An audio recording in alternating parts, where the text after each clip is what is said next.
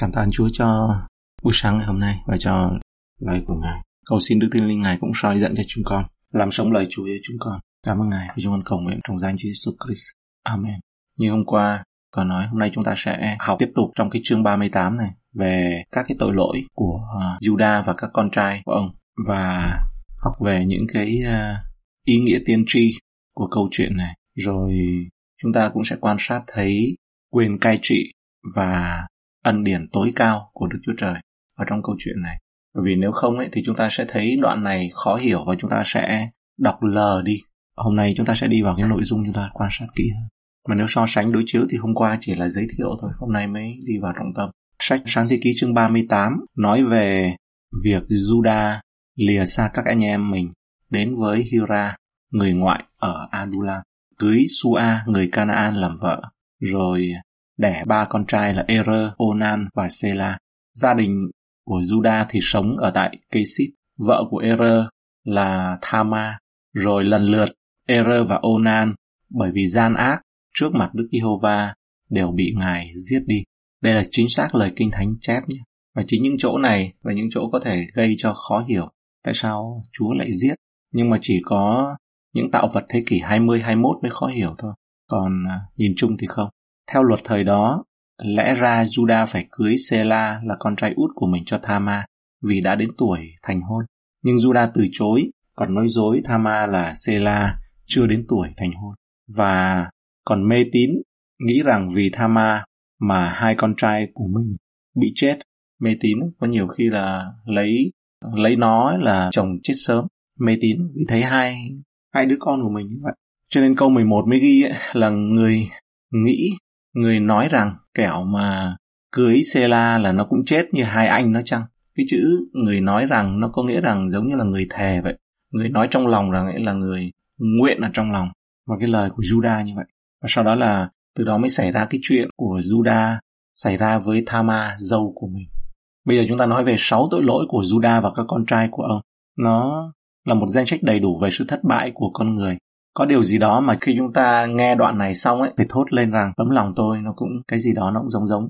Ở trong Thi Thiên 119 câu 9 thì nói Người trẻ tuổi phải làm sao cho đường lối mình được trong sạch, phải cẩn thận theo lời Chúa. Chúng ta thấy điều này đặc biệt được nhận ra trong câu chuyện của Joseph. Ngay chương sau là chương 39, ông đã bước đi trong sự trong sạch và ngay cả trong lúc thử thách nhiều cám dỗ nhất. Tội lỗi thứ nhất của Judah là Judah đã đi xuống đã lìa xa các anh em mình.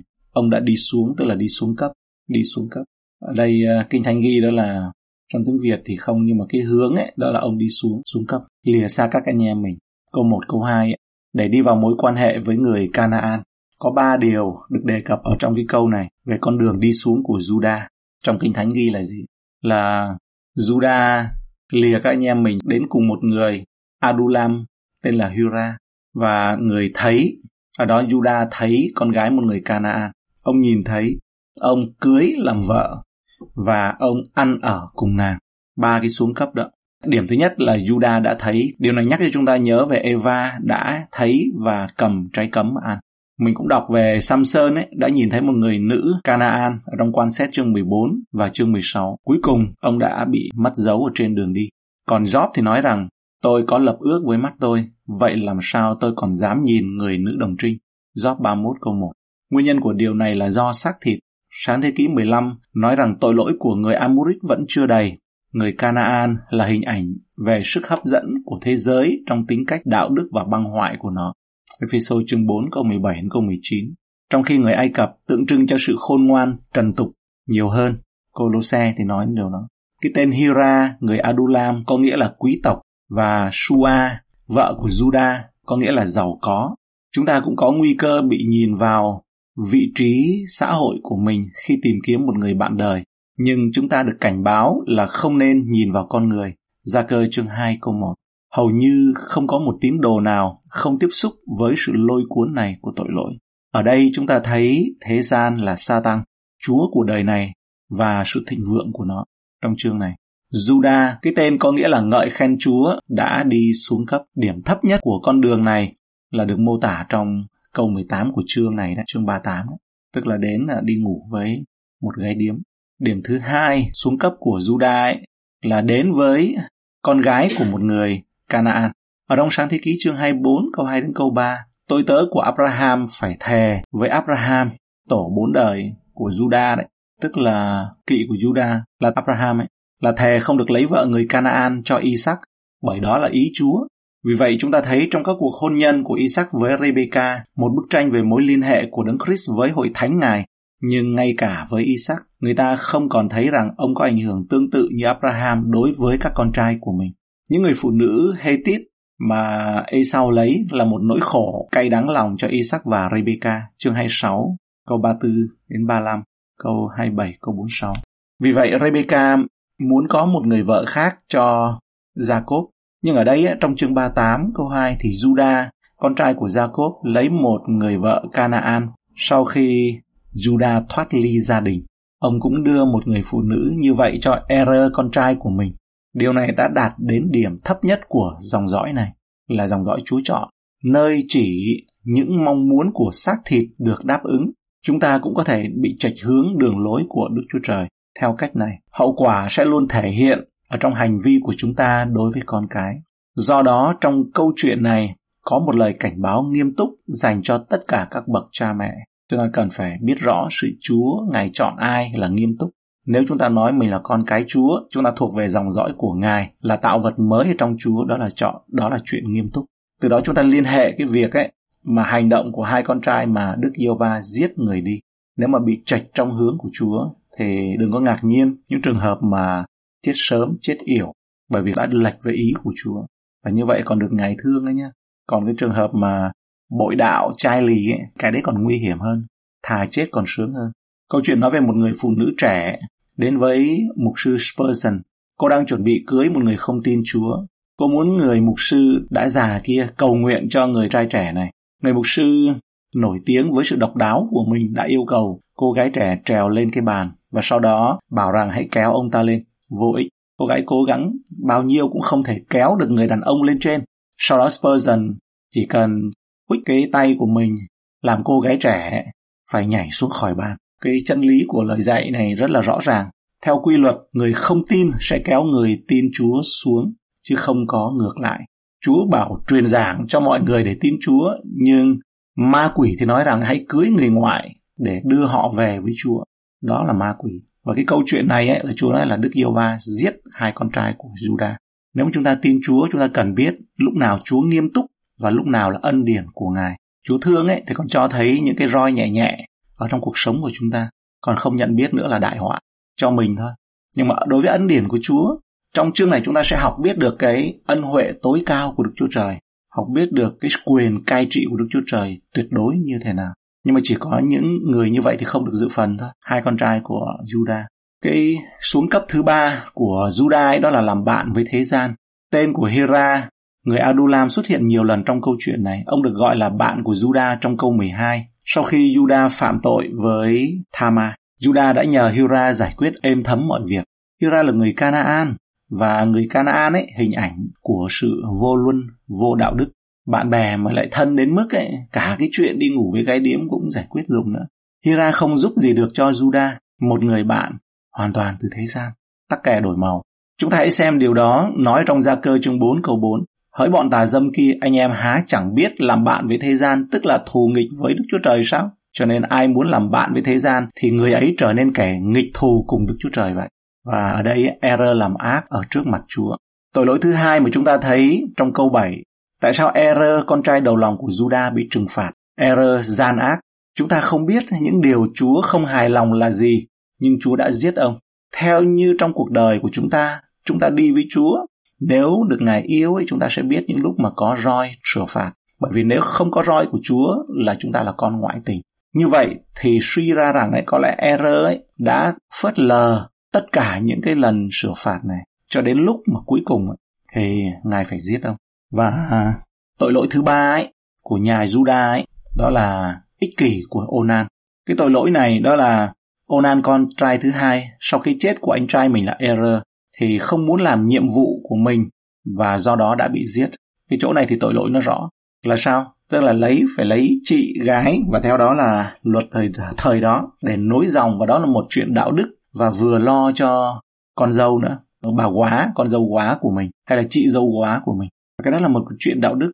Và để nối dõi để đẻ con chúng ta nên nhớ mình đang sống trong thế kỷ 20 21 nhé. Cho nên cái đầu chúng ta nghĩ cứ nghĩ rằng mình là chân lý. Không đâu. Trong cái thời này ấy, thì họ đấy là lo. Chúa là đức chúa trời của người quá bụa và đây là cái cách phương cách mà ngài lo. Cho nên ona đến ngủ thì không chịu nối dõi. Ích kỷ mà. Nhưng mà lại à, như hôm qua chúng ta nghe đấy thì lại là à, thích tình dục. Cho nên là để nó rơi rớt ra ngoài cho nên từ đó mới có chữ là xuất tinh hay là thủ dâm. Chữ thủ dâm bắt nguồn từ cái việc này. Trong trường hợp này hoàn toàn không phải là về vấn đề thủ dâm, nhưng cái này nó không phải như vậy. Ngày nay ấy, thì chúng ta thấy cái việc này ấy là được khuyến khích ở trong trường học. Thân xác chúng ta không phải là đồ chơi và những thứ thuộc về hôn nhân ấy không được lạm dụng. Hebrew chương 13 câu 4 này. Mọi người phải kính trọng sự hôn nhân, trốn khuê phòng, chớ có ô uế. Vì Đức Chúa Trời sẽ đoán phạt kẻ dâm dục cùng kẻ phạm tội ngoại tình tôi còn đọc một lời nữa ngày nay có người chép rằng ấy, những con cái chúa ngủ với vợ mình mà giống như ngủ với đĩ ấy. ngủ với cái điếm có nghĩa là làm đủ mọi loại trò ấy. hãy coi chừng tại vì trốn khuê phòng cái thú tính của mình ấy. và xem những cái phim ảnh và những cái hoạt động ở bên ngoài rồi để thỏa mãn cái đó mà không biết là cái tà linh đó của Sodom Gomorrah nó nhập vào ấy. ngủ với vợ mình mà như là như là một đồ chơi hoặc là như vậy là với điếm đĩ điếm đàn ông điếm đàn bà ấy, hãy coi chừng cái chương này thật ra đó là khóa một cái chân lý rất sâu nhiệm để giữ mạng sống của mình ấy. cái tội thứ tư ấy đó là bất công của Juda đối với Thama. Tội lỗi thứ tư ấy là sự bất công của Juda đối với Thama. Thama đã đúng khi đòi gả Sela cho mình, con út ấy, là em út của các anh. Nhưng mà Juda đã mất hai con trai rồi, cô cũng lớn tuổi hơn Sela rất là nhiều. Có thể đã hơn 20 năm trôi qua kể từ khi Juda lìa xa các anh em của mình và trở về trước chuyến đi đầu tiên đến Ai Cập bởi vì nạn đói. Chúng ta cần hình dung trong câu chuyện này có nạn đói và có thể là Judah đã đi và trở về.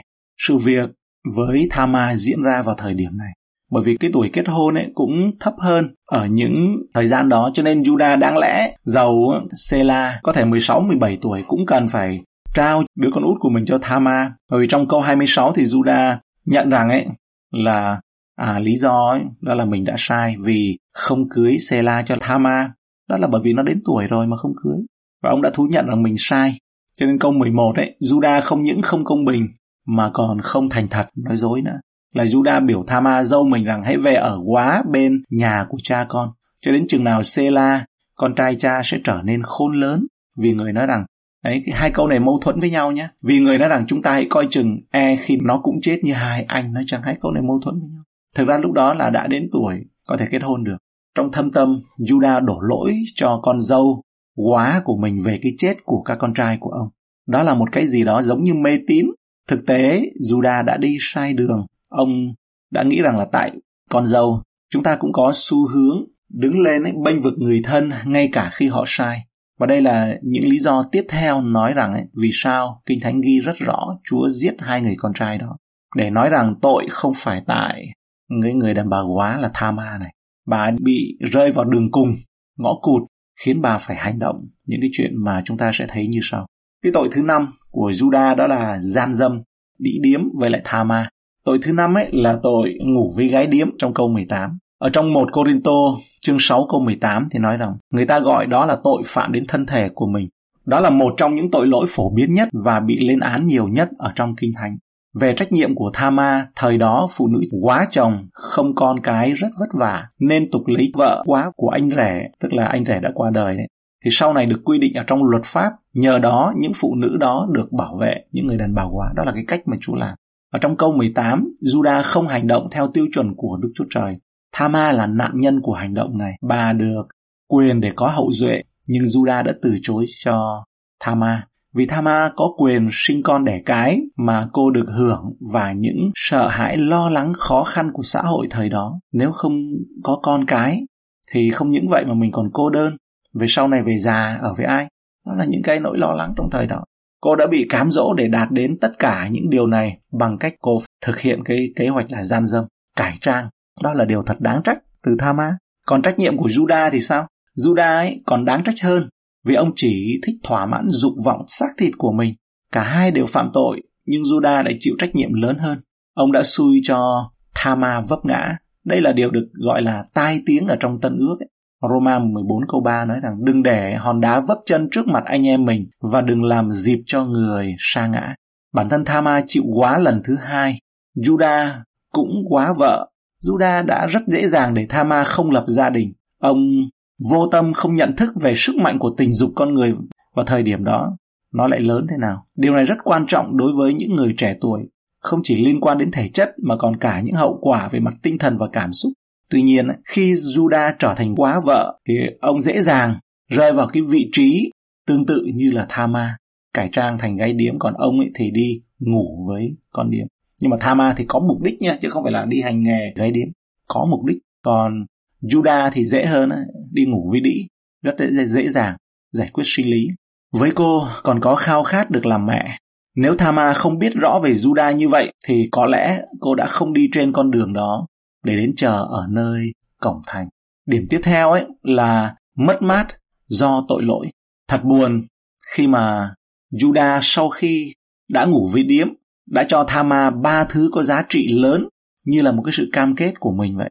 Tức là cái giá trị của mình ấy, biểu tượng cho giá trị của mình thì đã cho đi. Ông cho cái gì? Ông đã trao cái vật làm con tin cho một cô gái điếm. Cái nhẫn con dấu nói lên lòng trung thành và sự và sở hữu. Sợi dây có lẽ là một trong những sợi dây đo lường. Thì kỹ nghĩa của sợi dây đối với cựu ước nó rất là quan trọng. Phục truyền 32 thì uh, những câu này ấy, thì tiếng Việt không nói rõ. Nhưng mà bởi vì tiếng gốc có cho nên là tôi mới nêu bật nó lên. Chương 32 câu 9 thì nói rằng vì phần của Đức Giê-hô-va là dân Ngài, Gia-cốp là dây đo cơ nghiệp Ngài. Tiếng Việt thì là Gia-cốp là cơ nghiệp Ngài, nhưng mà nguyên nghĩa Gia-cốp là Gia-cốp là dây đo cơ nghiệp Ngài. Thi Thiên 16 câu 6 Những dây đo cho tôi được phần cơ nghiệp ở trong nơi tốt lành. Tiếng Việt thì chỉ có nói là tôi được phần cơ nghiệp ở trong nơi tốt lành thôi. Nhưng mà nguyên nghĩa là những dây đo cho tôi được phần cơ nghiệp ở trong nơi tốt lành. Nó rất quan trọng nhé. Phải tôi có được cơ nghiệp đẹp đẽ.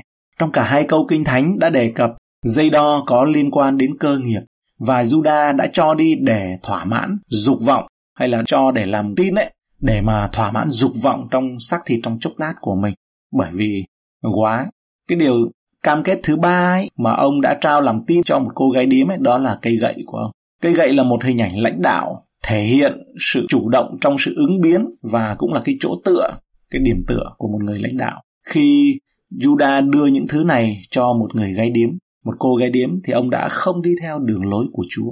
Những cái phần trên là là tội thứ năm. Tội thứ năm tức là Juda đi ngủ với gái điếm ấy, gian dâm với lại à, Thama đấy tội thứ sáu đó là đạo đức giả của Juda đối với Thama trong câu 24 Thama dâu ngươi đã làm kỵ nữ, vì nông nỗi đó nàng đã hoang thai. Juda đáp, hãy đem nó ra thiêu đi. Juda muốn thiêu sống Thama mặc dầu chính ông đã phạm tội tà dâm. Ngủ với điếm, đó là một đạo đức nước đôi. Đi hai hàng, chúng ta thường đánh giá bản thân một cách khoan dung hơn những người khác.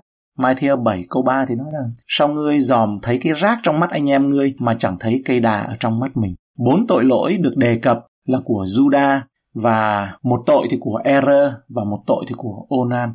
Mọi người đều phải chịu trách nhiệm về những việc làm xấu xa của mình.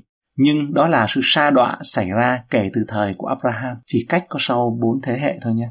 Bây giờ chúng ta nói về đường lối cai trị của Đức Chúa Trời và ân điển của Ngài ở trong chương này.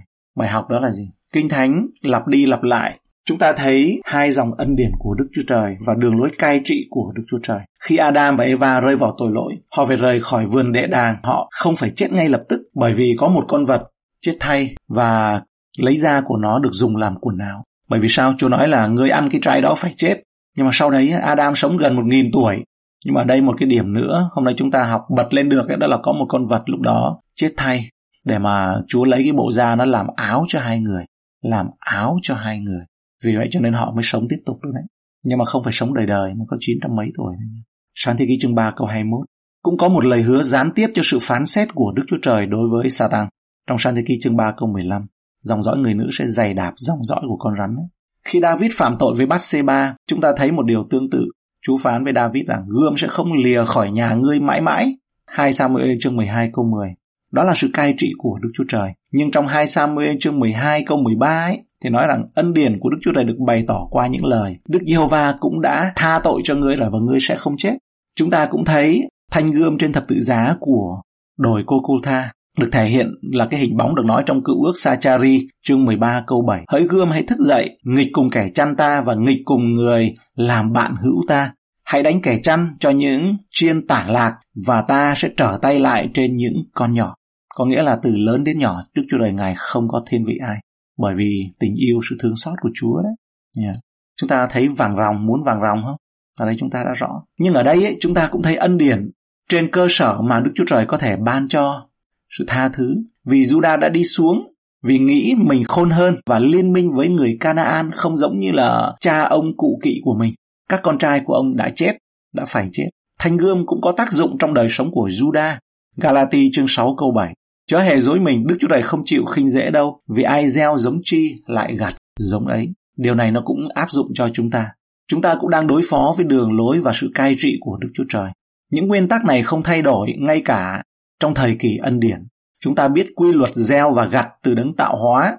juda phải học cách cai trị của Đức Chúa Trời, nhưng ông không ăn năn. Một điểm nữa ở đây, tin lành giả, thánh linh giả và Giêsu giả thì nói rằng ấy, Chúa tha rồi, tội càng nhiều, ân điển càng càng cao. Chúa tha rồi, miễn là bạn tin Chúa sẽ giàu có, sẽ được tha thứ, sẽ sống vui, sống khỏe, sống thịnh vượng. Đại ác ấy, khi các tín đồ học về những cách thức của sự cai trị của Đức Chúa Trời cách rõ ràng khi thú nhận tội lỗi của mình và hạ mình xuống thì một David ông đã nói rằng tôi phạm tội. Ông nói khi mà Nathanael đến chỉ rằng ấy, tội vua đấy. David không có cãi nha nhưng mà nói rằng tôi phạm tội. Thì một người giống như David có thể cảm ơn Chúa về sau này cũng vậy Esai chương 12 câu 1 thì nói lên sự biết ơn đó trong ngày đó người ta sẽ nói rằng hỡi Đức Giê-hô-va tôi cảm tạ Chúa vì Chúa vốn giận tôi nhưng cơn giận Chúa đã lánh khỏi và Chúa yên ủi tôi. Khi chúng ta cúi đầu trước sự cai trị, quy phục trước sự cai trị của Đức Chúa Trời và cầu xin ân điển để gánh chịu hậu quả của hành động của chúng ta, kết quả sẽ luôn luôn tốt, không bị lạc đường nhưng dẫn đến thập tự giá. Tôi nhắc lại nhé, khi chúng ta cúi đầu trước sự cai trị, chúng ta quy phục trước sự cai trị của Đức Chúa Trời và cầu xin ân điển của Chúa để cho chúng ta gánh chịu hậu quả của những hành động của mình chứ không phải hèn nhát. Ở đây chúng ta đồ ăn cứng hơn ấy là những tội của mình và những sự sai lạc của mình. Mình chịu hay là Chúa chịu cho con để gánh chịu hậu quả của hành động của chúng ta. Kết quả sẽ không có lạc đường mà đó là vác thập tự giá đi theo Ngài. Một điểm chúng ta quan sát tiếp tục ở trong chương này bài học đó là gì? Tội lỗi gia tăng và ân điển càng dư dật là như thế nào? hiểu đúng là như thế nào. Chúng ta thấy trong gia phả của Đấng Messi, trong phần đầu tiên của gia phả Chúa Giêsu Matthew chương 1, ba người phụ nữ được đề cập đến, tất cả đều có khuyết điểm. Thama, Matthew chương 1 câu 3, Rahab, Matthew chương 1 câu 5. Rahab là một kỳ nữ người Canaan và Ruther chương 1 câu 5 là một người thuộc dân Moab. Mãi đến đời thứ 10 thì Chúa bảo ấy, trong luật pháp là Moab mới được nhập vào dân thánh của Chúa. Đó là từ Ruther cho đến lúc David ra đời ấy, là đúng vào đời thứ 10 kể từ Ruther. Như vậy thì ân sủng vượt trên luật pháp. Mặc dầu có những đặc điểm tiêu cực, những phụ nữ này nằm trong gia phả của Đấng Christ. Trong phúc âm theo Matthew, một người Do Thái có thể đã đề cập đến Sarah và Rebecca là bà mẹ của dân tộc, nhưng Chúa đã đề cập đến những người phụ nữ bị khinh thường này. Chúa Giêsu Christ không chỉ chọn một người cao quý mà còn chọn người bị khinh thường không chọn người cao mà cũng chọn người thấp nữa. Hãy xem một Cô Đinh Tô chương 28 đến câu 29. Đức Chúa Trời đã chọn những sự hèn hạ và khinh bỉ ở thế gian cùng những sự không có hầu cho làm những sự có ra không có để chẳng ai khoe mình ở trước mặt Đức Chúa Trời. Dạ, cảm ơn Chúa. Nó còn còn nữa. Như vậy thì cái, còn cái ý nghĩa về tiên tri tiếp tục nữa trong cái chương này cho chúng ta, trong cái phần này. Thì Chúa cho ngày mai chúng ta sẽ đi tiếp vào trong chương này. Qua đây ấy, để cho chúng ta thấy chúng ta muốn vàng thật đúng không? thì có muốn được tình yêu thật của Chúa, có muốn được ở trong thuyền Noe, có muốn được ở trong xứ Goshen. Và ngày nay chúng ta thấy Covid, chúng ta thấy những sự mà xảy ra. Và trong chương này ấy, mình tưởng là cái chương mà nhiều thật ra nhiều con cái Chúa đọc thì lướt qua, không muốn hiểu. Nhưng mà đây ấy chính là một cái lưỡi búa, một cái lưỡi gươm rất là sắc bén để cắt bỏ những cái trong tư tưởng, trong những suy nghĩ đời và thế gian, thỏa hiệp hoặc là những sự khinh thường Chúa giống như ê sau ê sau là người tin Chúa nhé. sau là người tin Chúa nhé. Yeah. Con của Isaac mà tại sao lại không tin Chúa được? Nhưng mà Chúa bảo Chúa bỏ đấy. Chúa bỏ đấy. Cho nên ấy, ở đây ấy, chúng ta xin Chúa cao điểm của chương này ấy, đó là chạm vào được tình yêu của Đức Chúa Trời. Chúa con không muốn nghe người khác nói nữa. Con không muốn mà như con thấy nữa. Nhưng mà như Ngài muốn cho con về tình yêu của Ngài. Và con muốn tình yêu đó. Con muốn sự thương xót đó. Con muốn sự nhân từ đó. Con muốn cái ân huệ này. Con muốn được thấy được sự cai trị của Chúa.